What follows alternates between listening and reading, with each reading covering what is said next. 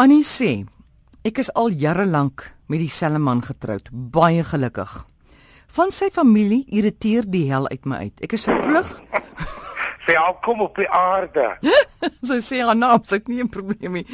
Sy sê ek is verplig om my man te vergesel as hy vir hulle gaan kuier of vir 'n geleentheid genooi word. Ek staan nooit in sy pad nie, maar ek dink is verkeerd vir my. Hierdie mense praat nie my taal nie. Hulle is altyd net die beste en verdien net die meeste. Die kinders is die mooiste, jy ken hy storie. Ek voel ek mors my tyd om na hulle stories te luister. Sê my nou eerlik, mag ek my maar onttrek van hulle en toelaat dat my man hulle alleen gaan besoek? Die ding is jy het getrou en 'n huwelik en enige verbintenis is 'n kompromie. Jy kan vir die man sê, "Kom ons maak want jy wil nie gaan nie en die man voel jy moet gaan." Voordat hier nou moord op sake is of dit nou fisiese moord in die gesin is en of dit nou in jou hart is, maak 'n kompromie. Sê vir hom, "Oké, okay, wat is die vier geleenthede in hierdie jaar wat jy wil hê ek moet deursaffer?" En dan gaan kry jy vir jou Urbanol, 'n 5 mg Urbanol af jou die afgryslikste funksie vat. Wat is En dit? as hulle oor jou kinders praat, vat nog 5 mg. Is Dit is fantasties, maar praat vir die man en sê ek kan dit net soveel vat. Ek moet nie vyand maak van die familie nie. Stuur 'n koek of 'n tert saam. Hulle gooi daai koek weg terwyl hy nog uit die kar uitklim. Dit weet jy. Of stuur dan 'n bottel wyn. Niemand gooi drank weg nie, alles hulle hoe kwaad. Maar maak 'n kompromie. As jy iemand liefhet, is dit nou maar die ding. Sê okay, vir elke twee wat ek wegblus, sal ek een bywoon. Wat is die pynloostes? Mm. Of soos van my beste vriende ry met twee karre. Die man wil huis toe, sy klaar geëet is en die vrou wil nog kuier en niemand vir ons dink is eienaardig nie. Almal is gelukkig. Ek wil net gelukkige mense om my hê by 'n funksie al is dit minder. Die man voel miskien ongemaklik want dalk vermoed vermoed die familie jy drink of spuit jouself in met 'n skoonmaakproduk of iets.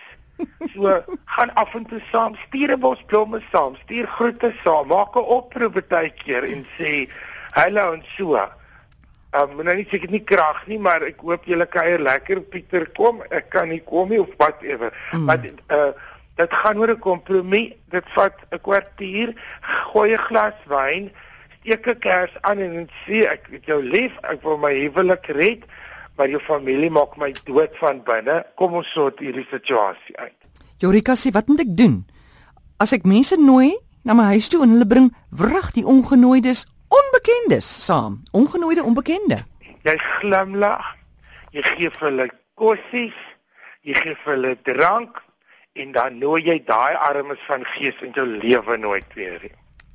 Ek weet nie wat jy wat se ongeluk, medikasie, afgebrande skool of selfskending moes jy gaan om as jy genooi is na iets toe 'n enkele gas saam te bring waarvoor jy nie genooi is nie. Dalk moet sy sê van nou af stuur jy SMS. Hierdie uitnodiging is geldig vir twee.